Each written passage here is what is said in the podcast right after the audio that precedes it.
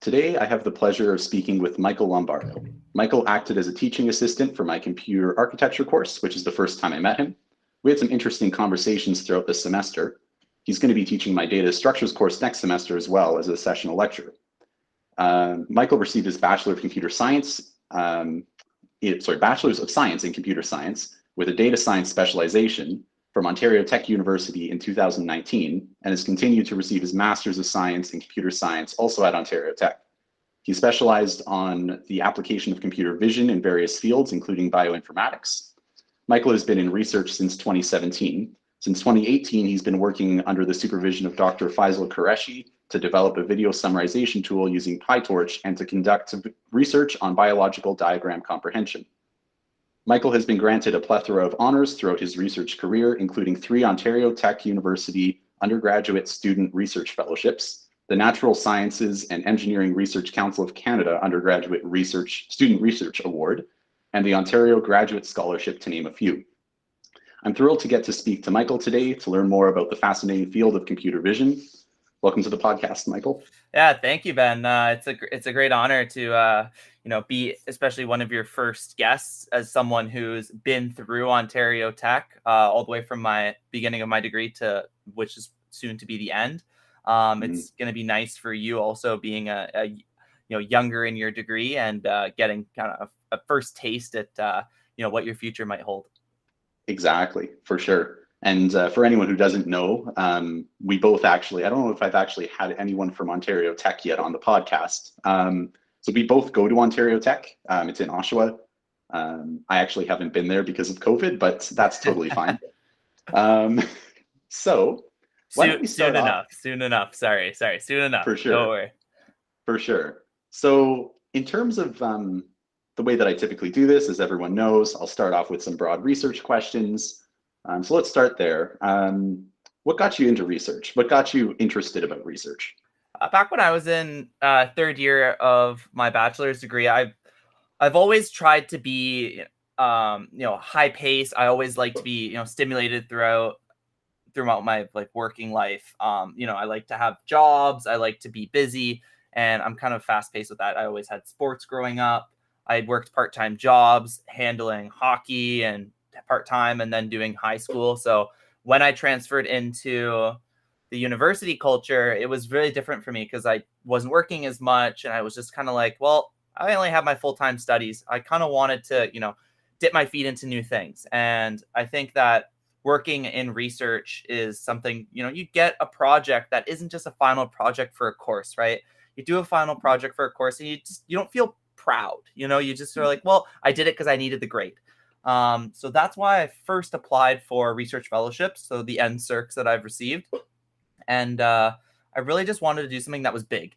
And especially when you're looking even if you don't like academia and you want to go into the industry having these uh, fellowships with uh, our lovely supervisors can really help you to have something fortified when you're applying for jobs to say, well, I have, you know, all these course projects, I did this and this, but I spent a full year or I spent a full summer working with this supervisor on this research project. Here's the code base. This is what I did. This is what I learned. And it's typically something that you haven't done in university, which I thought was very rewarding. Well, it's interesting because, I mean, correct me if I'm wrong, but I feel like it's a very unique experience in research. It's not something that it's not something that you get in any really other job. That that sort of um, that sort of sense of, I guess, cre- creation to some extent or mm-hmm. discovery. Um, it, it's almost unheard of in other careers, right? I mean, to to some extent, I would say. Yeah, you're you know, you're totally right, and. Uh, besides the industry, looking typically at academia, you know, you everyone t- um, courses do change a bit as you know computer science evolves, but there is sort of a roadmap that you go through. You know, you learn your basics, you get into a little bit more of the nitty gritty, and then you have some of your more specialized courses at the end of your education. Research kind of again gives you that new avenue of you know getting out of your comfort zone, not just doing something for an assignment, but really trying to make something rock solid but you know you don't you get into it you don't really know what you're doing right you know you might have some of the prerequisites but often you're doing something that's out of your comfort zone and i find that you know the fun part of research that I don't know what the solution is, but I'm gonna go and find what it is. I also find it, I don't know if, if this is a common thing, but I know at least when I, um, I'm currently going through the publication process for my first paper. And um, that, that was episode one for anyone who was listening or who's, you know, cares to look. Um, but uh, basically it's interesting because when it was done, like, you know, you're working on it like tirelessly. I was pulling, you know, 17 hour days and it was like, it was insane. And then you get it published and I think it was about a week after where I realized this is new. Like you can't open up a textbook and find this, right? You can't Google this. This doesn't exist, right? We made this exist, right? And it's it's this sort of weird, it's this weird feeling because you're learning without having anything to learn from, right? If that mm-hmm. makes any sense. Like you're you're learning on your own to some degree yeah it really does make you stand out when it comes to you know kind of just even talking about yourself you know um, in your first episode you guys you know we're able to you know sound like the expert right? When you read a mm. textbook when you're in a lecture you're not the expert. You know you're becoming the expert. You're learning all of these little details. That's why like lecturers and professors are so important because they give you that nice little like a little taste of how they like to teach how they would like to convey it to you.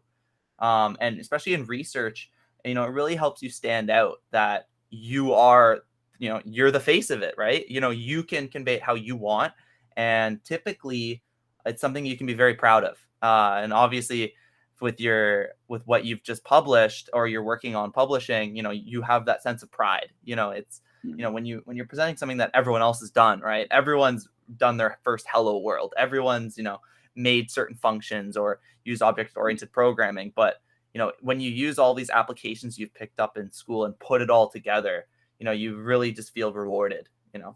Hmm.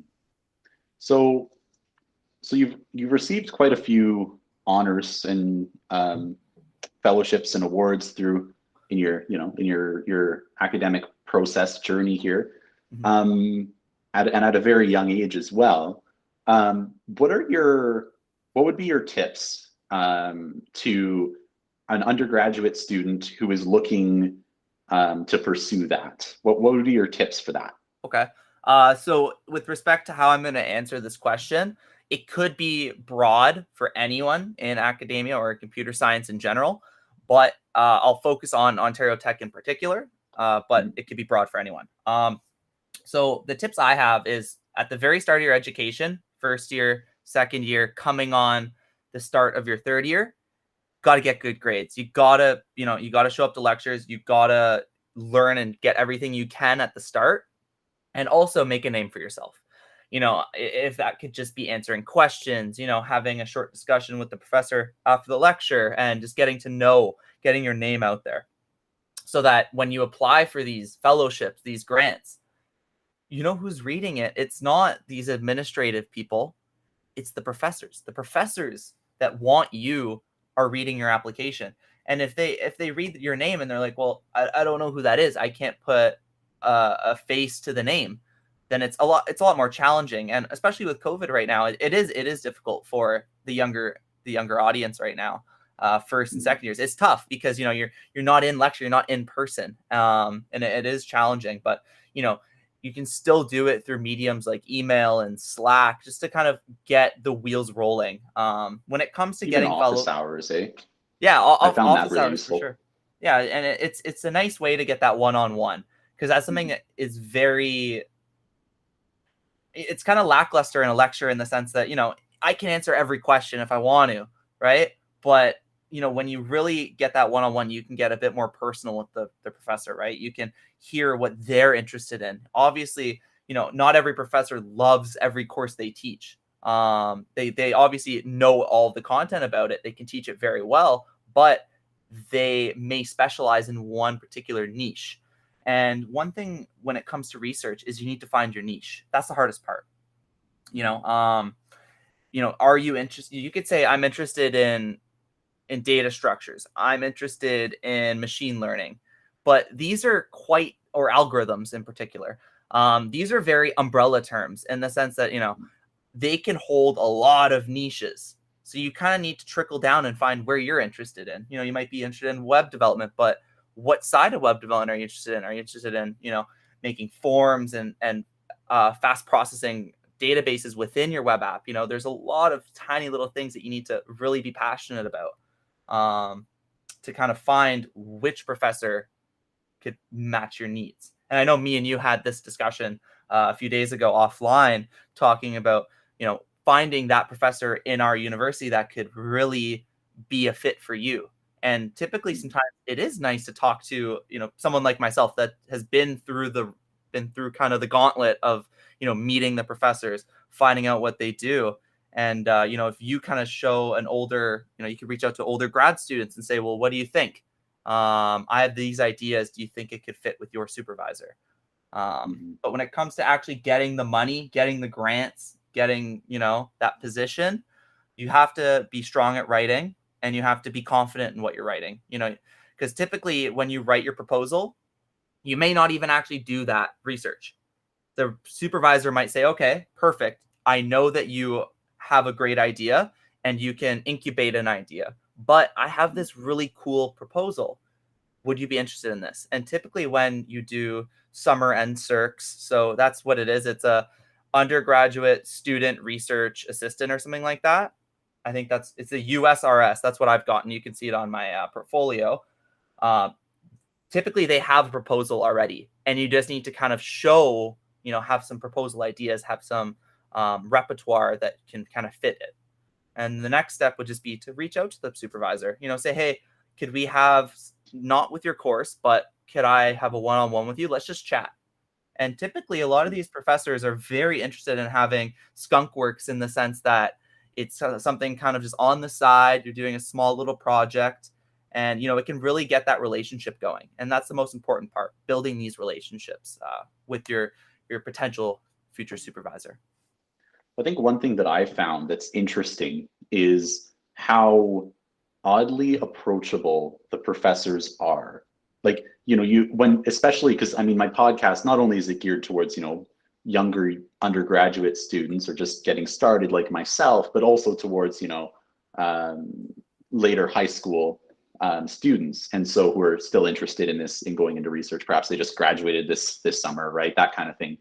Um, and so it's interesting because when you, when you leave high school, they give you this sort of mentality, at least they gave it to me that you know you go you're going to go to university and the profs aren't going to care and they aren't going to have time to talk to you. And you know it's this sort of like you're, you're just a, really... a, number right? Is that i think exactly. that's what every high school you're, you're just a number but you're not a mm-hmm. number you know? Especially in universities that have a smaller class size it's a lot easier to not just be a number right? You're a lot well, of the a lot of the professors know you by name right? Mm-hmm.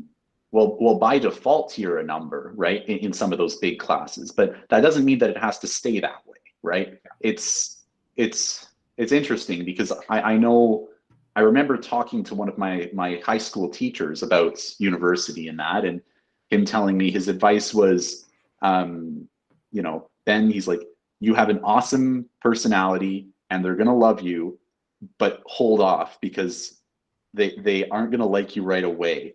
Um, don't go on like don't go too hard, right? The they're going to be in a class of about 200 people and they're not going to care right? And i've actually found it to be the opposite of that. I found it to be like you know if you especially in these times of covid like if you're able to effectively communicate like not just pester but effectively communicate right?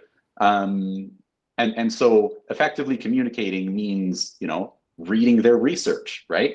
It means having an interest in what they're interested in. It's almost like developing any sort of like you know friendship relationship. It's the same idea right? Yeah. There, there i think i think that's one thing that i mean it's not like some people might be like it's creepy. It's not. It, it's actually quite inspiring for the like think, think put put yourself in the professor's shoes. Imagine you've been in academia for so long you've put your blood sweat and tears into this paper into this work and then some young student read it even if it was 10 15 like 10, 15 years ago. I think of uh, my supervisor, Fazil. I'm pretty sure when I was like in diapers, he was doing his PhD. I'm not trying to say he's old. And Fazil, if you uh, if you're watching this, I'm not saying you're old. You're a young guy, but uh, but in particular, like the research is old in the sense, but you can also see you know where where they are today you can kind of read through their their citations and see how their work has developed over the years and you can kind of pick up on what they're interested in and you're totally right in the sense to do your homework um, especially you don't, you don't just reach out to a professor and say hey let's chat right it's nice to kind of go in with a discussion um, especially with research meetings or office hours you're not going to go in there and just be like i have a textbook you know, you're going to go in mm. and you want to lead the discussion. You don't want them just to be like, okay, well, why are you here? You know, like, well, what, what do you mm. want? Right. You want, you want to go there and, and, you know, have something to talk about. You want a talking point and you're totally right. Um, it, to kind of summarize your words there to do your homework. Mm-hmm. Exactly. Exactly. So let's move on um, to understanding gene map. Actually, no, we're going to start from, we're going to go chronologically through your paper. So let's start okay. with, um, uh, what was the title of your, your first, um, your first research? So my first research path was with retention viz. And what that was is we were, we were, I was working with Dr. Christopher Collins uh, under VIA Lab. So it's the visual, uh, the uh, information visualization lab and I worked with him for about a year and a half, and uh, the title of the poster was Retention Viz. So the the whole point of this research was the registrar's office came to my supervisor uh, with the question, "Why are students dropping out?" Right? Why? And we were given a very very large corpus of data, uh, which was obviously confidential, uh, and it had to be that I could only uh, process the data so obviously it was all anonymized. Uh, names were removed, student numbers were removed, everything was anonymized. I like you couldn't trace who someone was, but we were given the data of every student that has ever been to the university, their grades, what court, what section they took, what supervisor taught, what what professor taught that course, and we were given this massive corpus of data. And what we tried to do is we tried to make a web page very simple, but mm-hmm. someone was able to click and play around with it to find, you know, potential alleyways to say, well, why are all these students doing bad in this course? And they were able to kind of, you know, click and mess around with the widgets to filter down from a massive amount of students. You could filter them by year, their GPA, uh, what time they took a course. And it was finally able to trickle down to a small sample of students. And you're able to look at what courses they took and what grades they got. So you could kind of analyze the registrar's office could analyze kind of what's happening over the years through um, education. So, for example, everyone apparently doesn't do good in like calculus or or physics in year one. A lot of science and technology students have to take that, um, and we were able to kind of figure out why.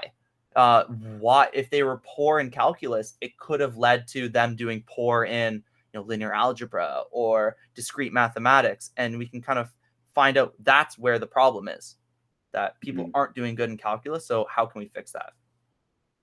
So so did you find any um, see I'm, I'm starting to to i guess tie this into some of my own research right now. Mm-hmm. um, did you find any any trends any unexpected trends? Or were, were you solely looking for like for example i guess a class bottleneck course bottleneck? Okay.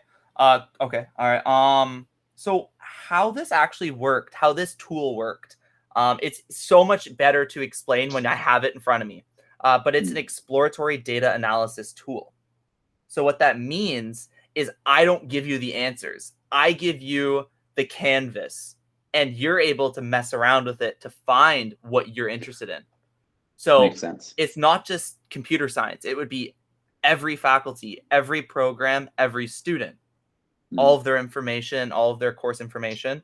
But all of it obviously was all anonymous, but they were able to, you know, maybe they're say, well, let's look into social science today. Let's look into criminology. Let's trickle down and try to find some potential problem areas. Mm. Um, and if you look on my website, uh, under that publication in the poster, I do have some visualizations there that can, you know, maybe make a little bit more sense of what I'm alluding to here. Um, hmm. but yes, we weren't actually we didn't actually publish any trends. We simply developed a tool for the university to use in that makes sense. So it was a That makes massive sense. script of web app development and uh, using like JavaScript and stuff like that. Totally out of my comfort zone, but it worked. Hey, that's cool as long as it works, right? So I've yeah, the, the, the reason that I brought that up is because I'm currently um, doing some research into a similar type of a thing. So it's into I, I guess instead of grades specifically, it's looking at um, at I guess overall success or success in creating a like a a, a, a how do you phrase it? I guess a psychological success, a sense of accomplishment, right? Okay. Um, at the end of a term, sense of personal development. Um, and so what we're doing is we're working with, um, we're, we're going to be developing a tool. Um, I'm not going to go into too many details, but developing a tool to um, provide these, uh, provide some uh, first year psychology students at U of T. Um, we've got some U of T profs who are willing to work with us and that kind of stuff um, so it's it, it's interesting it's interesting to see we're, we're i guess we're trying to find a trend between um, being able to i guess confidence in in specific sources being able to validate sources through computational means Mhm. um, as opposed to like you know like a, a traditional i guess peer review type of a situation um, whatever it may or like an, an impact score of a journal right instead of going that direction going more of a computational direction which is kind of cool um, Yeah. and then seeing if that is effective. But I, I think that I sorry that was a, a bit of a sidebar, but Oh, um, the pro- the problem the problem with a lot of these these avenues of research is just the accessibility of data, and you Yeah. know, with, with comp- computer science and the and using trends and you know trying to apply algorithms to finding a solution.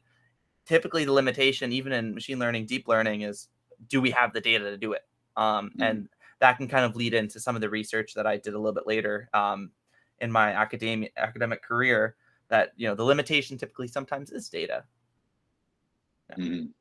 For sure, for sure. So, so in terms of um, in terms of that tool, um, uh, my audience isn't entirely computer science, so Mhm. it might not be ideal if we went too far into it. But if you want to summarize briefly some of the some of the, I guess, actually, you know, perhaps a good way to do it without getting too far into that is to for me to ask you a broader question along the lines of what sorts of resources did you need to or how did you come up with the resources that you needed to Okay. do the research if that makes any sense Okay, so this research was continued from a previous uh, uh, recipient of a, of a like fellowship. So Mhm. I inherited a, a base of code, which I first had to optimize. Uh, but where we started was we were given a massive JSON.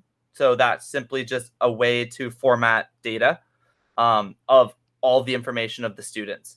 And we needed to load that into our web page. And at that point, we used JavaScript for the computer science people in the room. Uh, we used JavaScript to use d3.js, which is a visualization tool. So we can customly make we can custom make visualizations. So we made a bunch of custom visualizations that would work for what we needed. So what we actually did was prior to actually coding it, we sat there for for weeks doing sketches. So I believe I might be wrong, but I believe it's called a 10 by 10. I, um, it's been a while. Um, it's a 10 by 10. And what that means is prior to actually making something on the web page, we had to propose 10 ideas to how to convey that, that data, and then 10 ways for each of those. So it- this is how it kind of goes all 10 by 10. so there's 10 sketches of different ways we can do it. And there's 10 ways for each of those ways that how we can show it. okay So, for example, I can have a bar chart, but how can I show this bar chart? Um, you know, not just like vertically or horizontally. I'm speaking like, is there other ways like using dots or using um, a growing uh, bar, like a bar that comes out in, you know, kind of like a cylindrical way? Or is there a better way to show, you know, using a bar chart, you put humans or something like that? You know, it's different ways that you can convey that visualization that might help the re- the other audience or the users have a better experience. i know that at, at one point in time i was doing some research into um, carbon pricing efficacy, and I think a similar type of an approach um, was taken there in terms of the use of color. The Okay. use of we had a scatter plot, and the use of the color of the dots was very helpful to be able to um, to illustrate almost like a 3D trend, but also um, also just in 2D because sometimes 3D is a little bit difficult to see, right? It is a But- headache sometimes. Yeah. Yeah. as nice it is, as cool as it is to be able to open up your, you know, your 3D plot and spin around. I mean, it's kind of hard to put that in a paper. So yeah um that's that's something that you have to be very careful about with uh publications that you know you need to be able to show your your your work right? And sometimes you have to make compromises in your papers to show something. Like i would love to put a massive full page of an image but that takes up a full page if i'm page count limited right? Um Mhm. sometimes you can't just throw images or massive you know visualizations on a paper due to limitation of, of space right you can't For even sure. if append there's appendixes you know you, you don't want to say well go look at the appendix every page you know it's then it Mm. just becomes like a burden for the editor right of course, exactly. So you said you worked with a um, a team on this. yeah What uh, I think we talked about this a little bit. What um, how, how do you? I guess a, a few questions on that because this is your only paper that you've worked um, in like a group of researchers. Right. Um, what I guess my questions would be. I guess let's let's start with. Um, how did you find these people? Like, were these people who were already working on the project, like you said, it's, it was inherited, or is it more of a, um, did you seek these people out, or a mixture of both? yeah so to keep this short um so the team was uh christopher collins dr christopher collins who was the, the supervisor we also had a doctoral fellow which is a postdoc uh researcher in the lab adam bradley um, and then we had riley who was it was so she was the master's student of the project me being a bachelor's fellow her it was technically her research but she was looking into different avenues. So she was looking into what you brought up pr- prior, the trends in the machine learning, but they still wanted that web application. And Riley didn't want to spend all of her time on it. So Mhm. I was kind of at the bottom being kind of like the developer, right? So I I had to go and com- collaborate with my higher ups. I would go and show them sketches. We would discuss kind of what I was working on each week. And uh, this team was all from my lab and you know we're literally sitting right beside each other so you know collaboration was great in the sense that you know we were able to you know i pull my chair back say hey can you give this a quick look like what do you think um yeah so it was all from the lab Makes sense. Makes sense. So, um, I guess generally speaking, how do you find what what is your advice to students or to to potential undergraduate researchers Mhm. um, looking to find people to to do research with? Um, do you do you? I guess um, perhaps a, a question to to extend on that is: Do you think that it's better to stay within your faculty, within your connections, or do you think it's better to broaden, go interdisciplinary?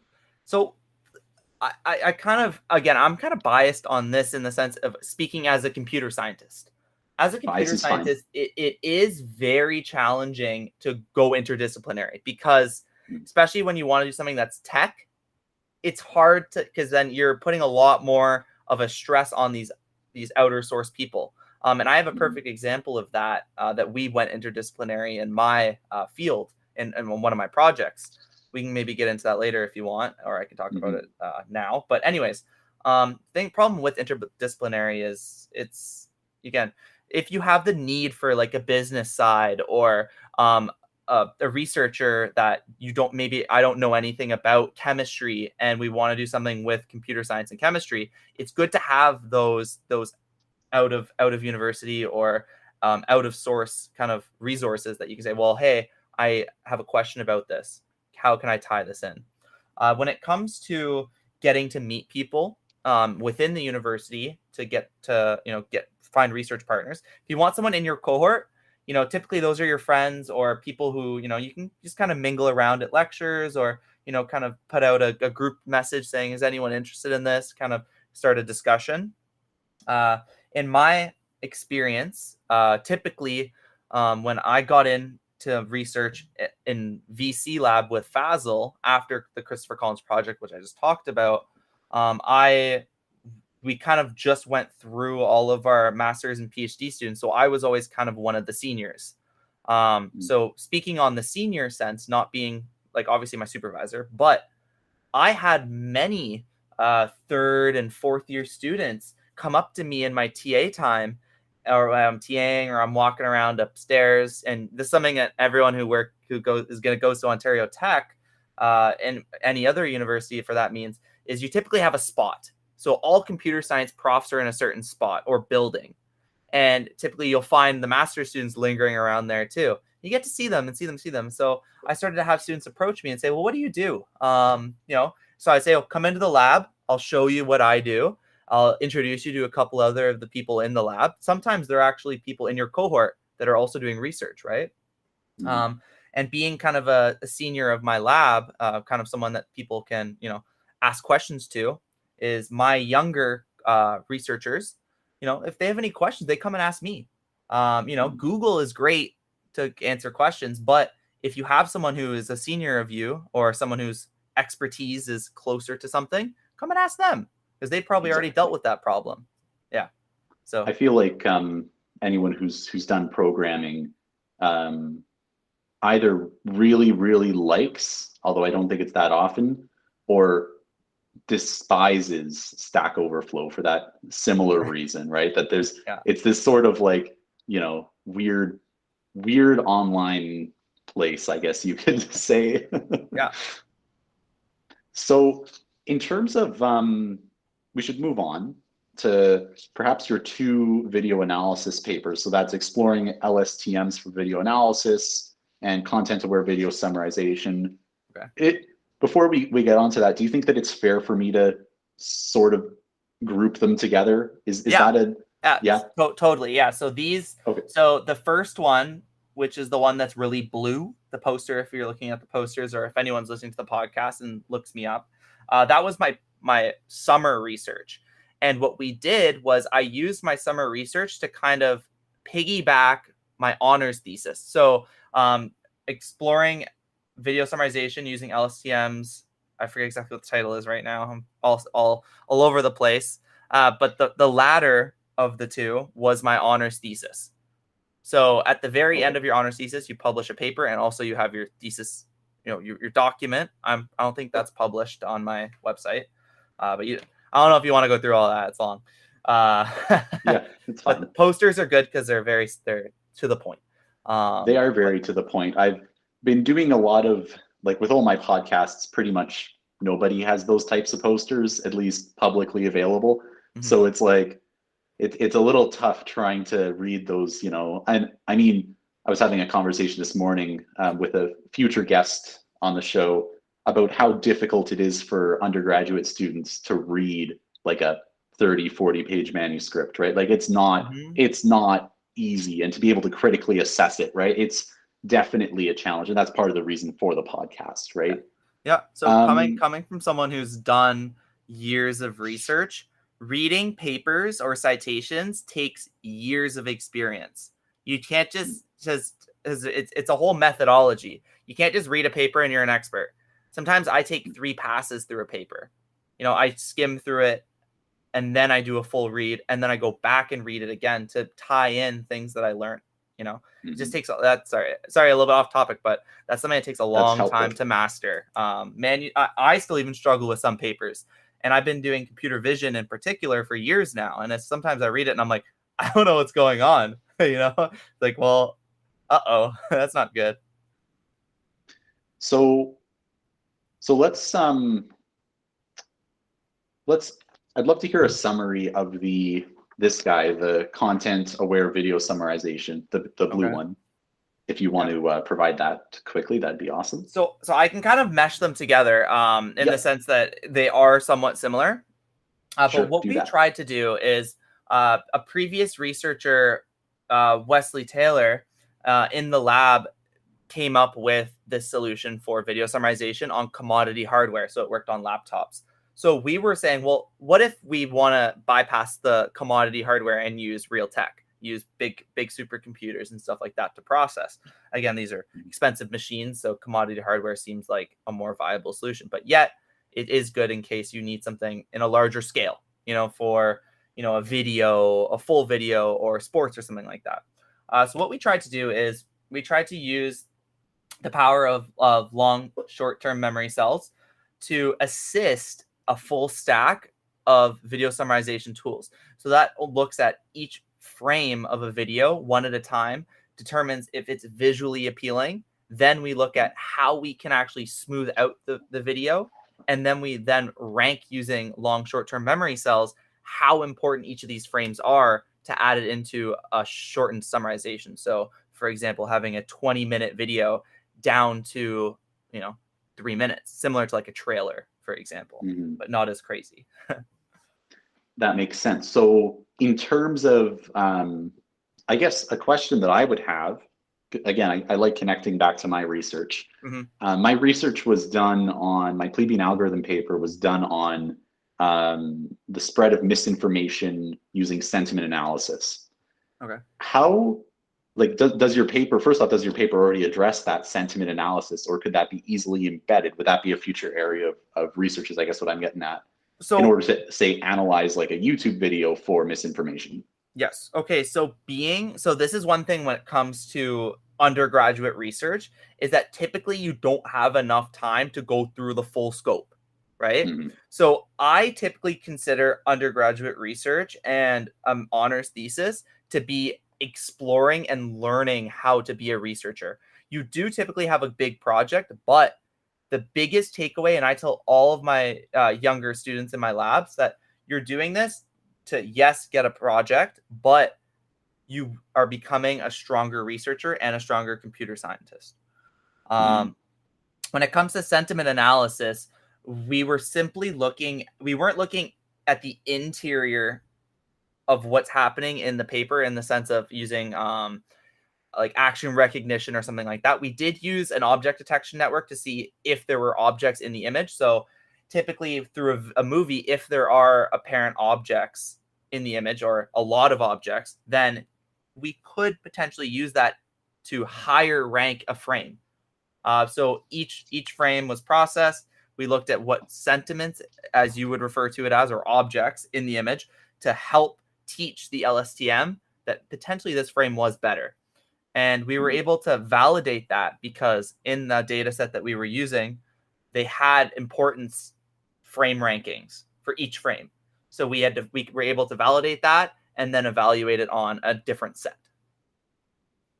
Makes sense. That makes sense. So because I know we're we're getting close to time here. Why don't we move on to um, the gene map models paper?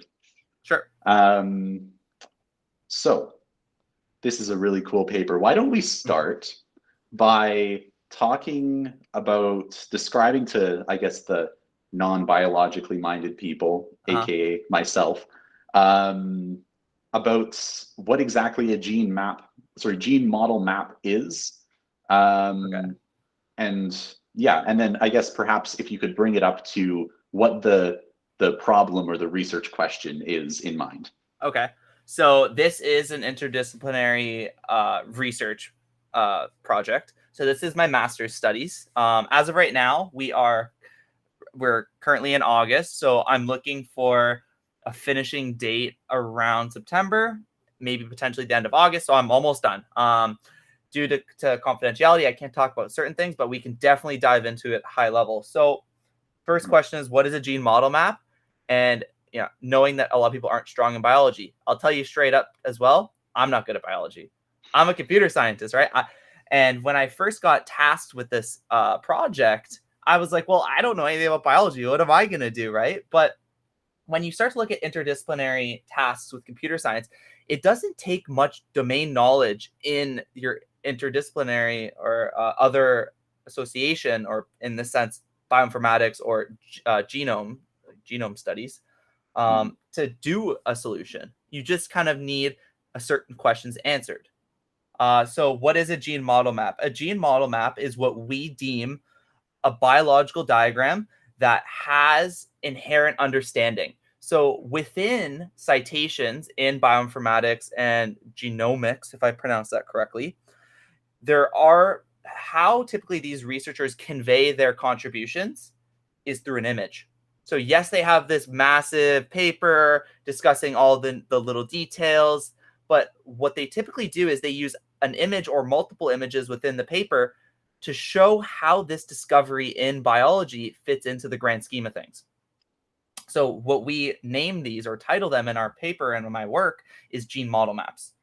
So uh, genetic model maps, gene model maps, we like to keep it simple, or I refer to them as GMMs or blobs in in other uh, other alleyways. Uh, I don't know. I call them blobs, but yes, but a blob is is a gene within the gene model map. So that would be one uh, inherent gene within the grand scheme of things. So they use a simple image. And what we're trying to do here, and maybe you can lead up with a follow up question, is we're collected, we collected from PubMed thousands and hundreds of thousands of these images. We then needed to determine out of all of these citations images, which are gene model maps. And we're now at the point where we have these all these biological diagrams. Now the question is, what do we do with them? Yeah. Hmm. So so yes, you have all these these things. We're trying to I guess you're you're essentially trying to automate the interpretation of it. Is that a fair assumption? Yeah. So the there was a white paper. So I'm working with Dr. Nicholas Provart from the Cells and Systems Biology Lab at U of T, and then I also have Dr. Faisal Qureshi, who's my supervisor. So we're working with uh, him and some of his students to now try to task this problem of. So currently in the works, there is tools that using text you can search up a particular gene and it gives you a description, right? Okay. But we're interested in well, what if we can just grab images from the papers and tell you what's happening in the paper? We could tell you and give you a summarization. So in an elevator pitch, what we're trying to do is for every paper, we want to have all the images from that paper that are a gene model map and give you a textual description of what relationships are present. So what that Makes can sense. do is accelerate finding related works and related fields by you know a factor of 10. We don't know. We haven't tested actually quali- qualitatively how long it takes, but we're really hoping that we can evolve what people know of as their search space instead of just googling give me so I'm going to get a little bit biology here, but this is a very widely used gene, ABI3, and it's very it's it's visible everywhere. ABI3. So instead of googling ABI3 and getting papers about it, it would not only give you papers about ABI3, but within papers of ABI3, it would give you other citations that use ABI3 in connection to another gene. So similar an A to B situation makes sense. And I think that was one of the the way you described it in your um how do you call it in your your poster um was like such that a relationship b right yeah um which is it's kind of weird to read it but then it, it, took me a second to like i had to say it out loud a relationship b right mm-hmm. sort of like an operator to some extent um so so yeah so I guess um, so. So you develop this tool, mm-hmm. um, or you are developing this tool. Um, how how did you? Th- this is a big problem, right? Like, and you're saying it's not very. You're not particularly biologically minded. Mm-hmm. Um, how did you go about tackling this difficult of a of a um, an issue, if that makes any sense, of a topic. Uh, okay, so being a computer vision and deep learning practitioner, obviously I work with you know deep neural networks, and I am well fond of you know coding in, for example, PyTorch. Um, but now being introduced into biology, when it comes to computer vision in general, everyone uses natural images. So all around the world. You've probably seen many of them, even Googling, seeing object detection and stuff like that. There is a wide collection of data sets, and all of these use natural images. But where this research is very powerful is we're diving into a new area that doesn't use natural images. So a natural image could just be a picture of someone rowing a boat, right? That's a natural image. It's something that has one particular action associated with it, some objects associated with it. And what we're actually looking at now is visual illustrations. So we're now introducing and opening a new avenue of computer vision, uh, the first of its kind, to develop the next generation of bioinformatics tools. Uh, so where we had to start from the ground up is to do uh, some sort of deep learning task. We need data. So what we had to do is we, uh, with my collaborator at U of T, we created a uh, data scraper. So we scraped from PubMed one particular gene, Arabidopsis thaliana. I've had to practice pronouncing it a thousand times, but it's the most widely researched uh, genome, genome or gene. It's one plant. Basically, basically, it's a corn plant, and everyone uses it because it's easy to extract something from it. I have no idea. Uh, all I know is there's a lot of papers on it. There was like 200,000 papers. So we scraped all of the images, and we then said, okay, well now we need a data set, right? So we went through it by hand all these images. Well, we went through um, about eight, uh, maybe 8,000 images one at a time, clicking through them to say, is it a gene model map visually or not? So we had to do it manually by hand to create this first generation of data. Uh, so first we simply just said, is it a model or is it not a model? And then at that point, we could train a network, a neural network to say, well, is it a network? Uh, is it a model map or is it not? So then we could rapidly grow using a neural network that's trained our data set. So we grew this data set, grew, grew, grew it.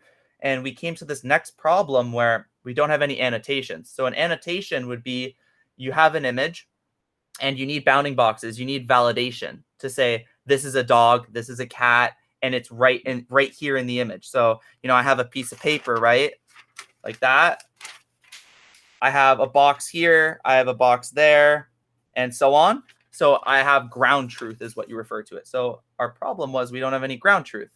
So we had to create synthetic data sets which try to replicate what biological diagrams look like, but we can automatically generate them using a computer.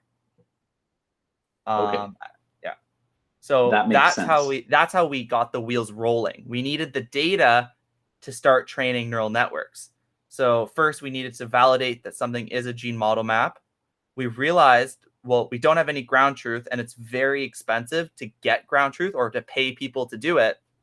So we said, well, why don't we just make it ourselves? So the next step would be we need to train object detection networks to identify parts within these diagrams because, you know, if they're trained on natural images by default, they're not going to know what to do with an arrow or you know a, a, a gene. They're not going to be able to identify that. So we had to train that. And the next step would be how can we actually get this textual output? And that's the fun part. So just in the in like if, if i'm following this um, poster that would take us through was it gene net syn is that how sign yeah so gene net synthetic um, it's just a short form so that's our gene net synthetic di- diagram data set which is an evolutionary data set that um, increases in difficulty and complexity. And we automatically created these images. Um, so first we started with random generation, and then we looked at more of a grid-like generation so that you know diagrams don't have overlaps and stuff like that. So we looked at how can we actually spread out what we refer to as blobs, but genes in the image so that there are no mm-hmm. overlaps and it looks like a publisher did create it makes sense. So, so I guess um, before we move on, because um, I would like to get you to talk a little bit about um, getting how, how you derived those. Um, I guess went from the the image to the text. Um, that could be interesting. But before we move on to that, um, how my, my, my thoughts my thoughts on this in terms of future areas of research would be, and I don't know if if you have any thoughts on this, or if this is a thing that already exists or what, but um, to have something along the lines of like I know when I'm doing data analysis and I have you know I pop up graphs and I have all these graphs and I'm um, I usually what I do is I just generate a ton of graphs about you know every different possible you know thing that I can think oh yeah this might be interesting to see right yeah. and then I look at them and I sit there for hours and I think about okay what does this mean right like I see a you know, um, for example, for carbon emissions, um, certain countries you see their carbon emissions rise over time and then they drop linearly, right? Mm-hmm. Um, you see for some countries they almost seem to be parabolic to some extent and then they drop at a certain point, right? Yeah. Some countries are just straight lines up, which is, yeah. you know, um, Iran, uh, not good. so, I mean, like as you look through them, it's interesting, but um, the thought that I would have would be is there a, a, similar, like you're saying, we're looking at not like natural images, but more of a, um, more of a, I guess, a derived image, if that makes any sense. I don't know uh, what the word is. A visual illustration. Um, visual so, illustration. So you can think of those. So uh, other related works looked into like the water cycle, for example. So scientific diagrams, like so the my related works, which I inspired this work, looked at grade school scientific diagrams and it did question and answering for these diagrams. Okay. So we're looking at okay, grade school, it's amazing work, very complicated work, but we want to take it to the next level and look at, you know, post-secondary diagrams that are very complex, hard to understand. Um, I don't understand any of them. You know, it's it's very very complex, and we're looking at simply biology. So right now, this is a, a niche idea, right? So we're looking at mm-hmm. just bioinformatics, just one particular gene. But mm-hmm. where this, so I see what you're trying to say. Where is this going to go? Where do I mm-hmm. see it going?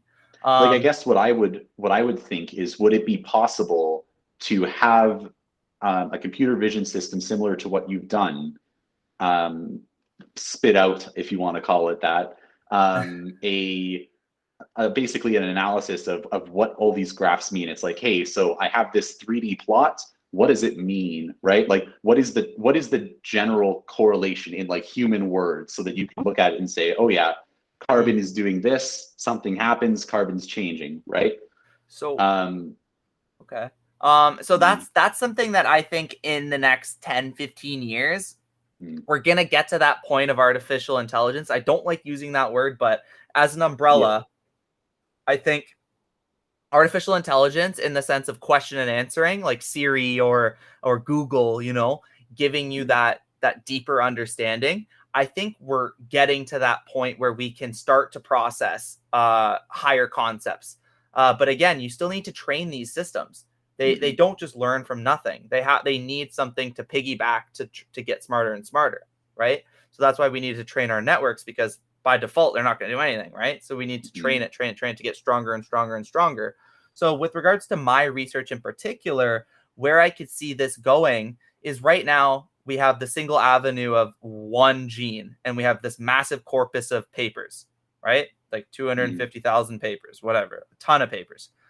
But if the crazy man in me says, if I really wanted to take this to the next level, instead of just this one little niche in bioinformatics, we could open it up to all of biology. We could open it up to all of chemistry.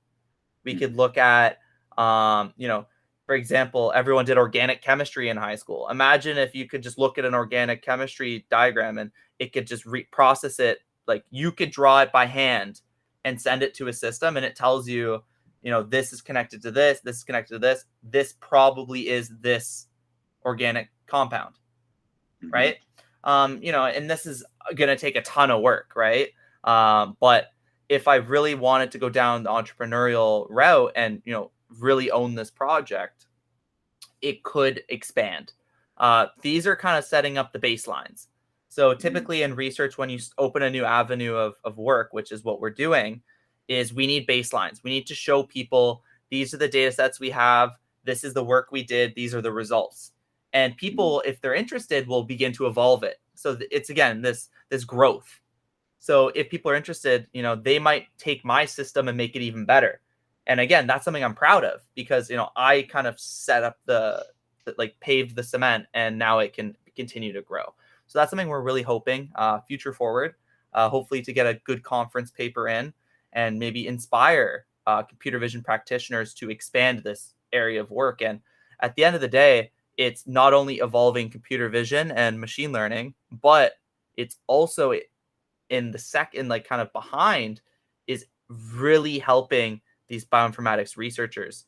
Because think about finding a paper that's related to you. Sometimes it takes hours. Sometimes you don't even find one. But what mm-hmm. if we had a system on top of PubMed that you could search not only by title, but relationships or compounds within these papers? It's taking search querying to the next level. Yeah, that's that's pretty I think that's a good I feel like that's a good wrapping point at this point in the paper because I think we're probably getting close on time. Mm-hmm. Um, so I, I have a question, and it's I think this might be a good kind of summary question, wrapping up question is a, a final thing here. Um, what's your favorite programming language? I know it's a terrible question to ask a computer yeah. scientist, but let's let's see. Uh, so when I first began computer science, I started in Turing. If anyone's ever heard of that, it's very it's just like Lego. Um, there's another name for it now now that's newer, uh, but it's basically like taking Lego pieces and putting them together. It's Scratch, I believe. I think that's what it's called. Mm-hmm. Uh, but my so. favorite programming language is Python. Um, Python, I find, in my personal opinion, is the easiest programming language to not only learn but develop. So the nice thing about Python is from introductions all the way until you are at my level, there are libraries and packages which fit your needs. You need a web application, got it. You need deep learning, got it. You need video processing or image processing, got it. It's all it's got a lot of libraries and it's very easy to develop libraries uh, to fit your needs. Um, and the nice thing is about Python, you just have to press play. I don't need to compile anything. I just need to make sure my code is functionally fine, and then I can see results right at right in front of me. Uh, so I've been so, doing Python for like ten years. Uh, so I'm, awesome. I, uh, I still use it to this day. Yeah, I just oddly enough, people like when I was in high school, people were like, "Oh, you got to learn Python. You got to learn Python," and I was like, "I'm fine with Java. Java's fine." I like yeah. the syntax. And then it was just like I got taught Python in first year undergrad, and I was like, mm-hmm. yeah, I don't like Java. I like Python. yeah, I mean, yeah. for like, it, like uh, this is one thing I like to do, especially as a teaching assistant or an instructor, is I like to put a very simple program of like Python and like Java mm-hmm. side by side, and obviously. Mm-hmm. At, through your education, you need to learn them. You need to learn Java. Yeah. You need to learn C++. But it's cool to show people, yeah, it's like Java ha- and C++ have their their positives. They definitely do. But for mm-hmm. most needs, most air quotes, most needs, I put them side by side and say, this is a for loop or whatever, a function in in mm-hmm. Python, and this is a function in Java. Which one would you rather code? Um, yeah. Especially when it comes to like tests and examinations, it's good to code in Python because it's so fast. Um, and mm-hmm. syntax is quite simple. I don't have to worry about brackets. I don't have to worry about semicolons. I don't have to worry about uh, memory analysis and putting things in particular spots. It's just uh, a breath of fresh air. Um, and that's for sure. And it's in demand. Uh, you know, it's I've looked at a thousand job postings, and a lot of them say you need to know ja- uh, not Java. You need to know Python. the reason why uh, young folk, young computer scientists like Java so much is because that's what they learn first. Yeah. It's it's all you know, right? Like if I have only played baseball, I'm gonna like baseball. But if I play hockey, I might like that too. You know, it's it's mm-hmm. kind of you get to be shown things. Yeah. And why do you think it is that that many um, say high school students get taught on Java? Is do you think that's just ancient curriculum or curricula? Do you think it's just um, yeah? Yeah, yeah, yeah. It's uh, it's so you gotta think like I don't I'm not bashing on high schools, but high like you yeah. think of a high school high school curriculum. It's it's it's typically always the same. Computer science is one thing I feel needs to be evolved in in curriculum, uh, in especially grade eleven and grade twelve. That Python should be the language you learn first, in my opinion, just because it's a lot more of a welcoming language. You know, you're not getting thrown all of these very complex uh, data structures and you know abstract functions and stuff like that. It's it's very welcoming. Um, just to put it, give it an example, I've taught grade threes all the way from the basics to object oriented programming in multiple weeks, and they're still very strong at it. They can be independent. Um, I think it's a language like if I look at a grade three and try to teach them Java or C, it would be a lot more of a, a harder language to teach. Oh, for sure. And so it's kind of kind of interesting because I know my computer science teacher in high school, who was I guess sort of my my mentor, um, really he he really was against the fact that the curriculums were so old. He um according to him, and I mean he did exaggerate quite a bit. So I mean take it as you will, but um, according to him, the the curriculum at Ontario curriculum, I believed, was was last the last time it had an actual change was 99 yeah sounds um, about right. and yeah and he says what they did is in 2014 they republished the same document but changed all the years to 2019 he says he went into the document control f replaced um, all of 1990 or sorry all of 2014 to 1999 and then threw it into a uh, comparison and they were identical. Yeah. well yeah you got to yeah. think of of uh, in academia, in particular high school, you got to think of it's hard to change, right? Because these mm-hmm. these these teachers they they teach the same curriculum year by year by year, and as the years go by, they're not aware of what's happening in the industry. That's the nice thing about mm-hmm. university mm-hmm. that they have this industry feedback. They have researchers who are doing the cutting edge research, so they know what's best, and it kind of trickles mm-hmm. down from there. Um, I would really hope in the future that um, the curriculum is redone especially for high schools. But the problem is, is maybe these teachers don't know Python, yeah. right? And that that's that's a complication, right? Yeah, that's true. That yeah. is true. Well, on that point, is there anything else you wanted to add? Any last minute uh, advice for people, or? I mean, I uh, just wanted to, you know, again, thank you for having me on the podcast. Hopefully, um, any uh, younger uh, university students or uh, younger cohort that are interested in computer science or uh, any field in particular. Um, you know, hopefully I give them a little bit of inspiration that you know, being, for example, me, um, and I'm very open about this, is I never had the very highest grades. I never had the very highest GPA. But the one thing that made me stand out is my ambition to do things. I wanted to TA. I wanted to be a researcher. So what did I do? I kept knocking on doors and I kept asking people, what can I do? Can we work on something? And, you know, now I'm at the point where I have a lot of scholarships. I have a lot of uh, you know, prestigious awards that can show that, you know, I, have I've done it. Right. And, uh, you know, we're far from over. Um, so I just want to, you know, tell the younger audience that, you know, even if you think, you know, all oh, first year's been so bad, um, it's not over yet. Um, you have a long way to go. And, now's the time to keep keep driving because you know COVID's gonna be done soon. You'll be back in the university. Well, not done, but hopefully we'll be back in the university soon, and uh, hmm. you know you'll be back into that uh, one-on-one and get that uh, personal touch. And I hope to see you all around one day. for sure. Well, on that note, thanks for um, thanks for joining. Um, that was pretty awesome. And uh, yeah, thanks everyone for watching. I'm going to leave links to uh, Michael's personal website, LinkedIn, and then the four four uh, posters that we talked about, um, just in the description there. Um, and as always, I'll leave my stuff down there if anyone wants to contact me. If you know anyone who's you know interested in chatting, drop me a line. Um, awesome. Thanks. Thank you. Bye.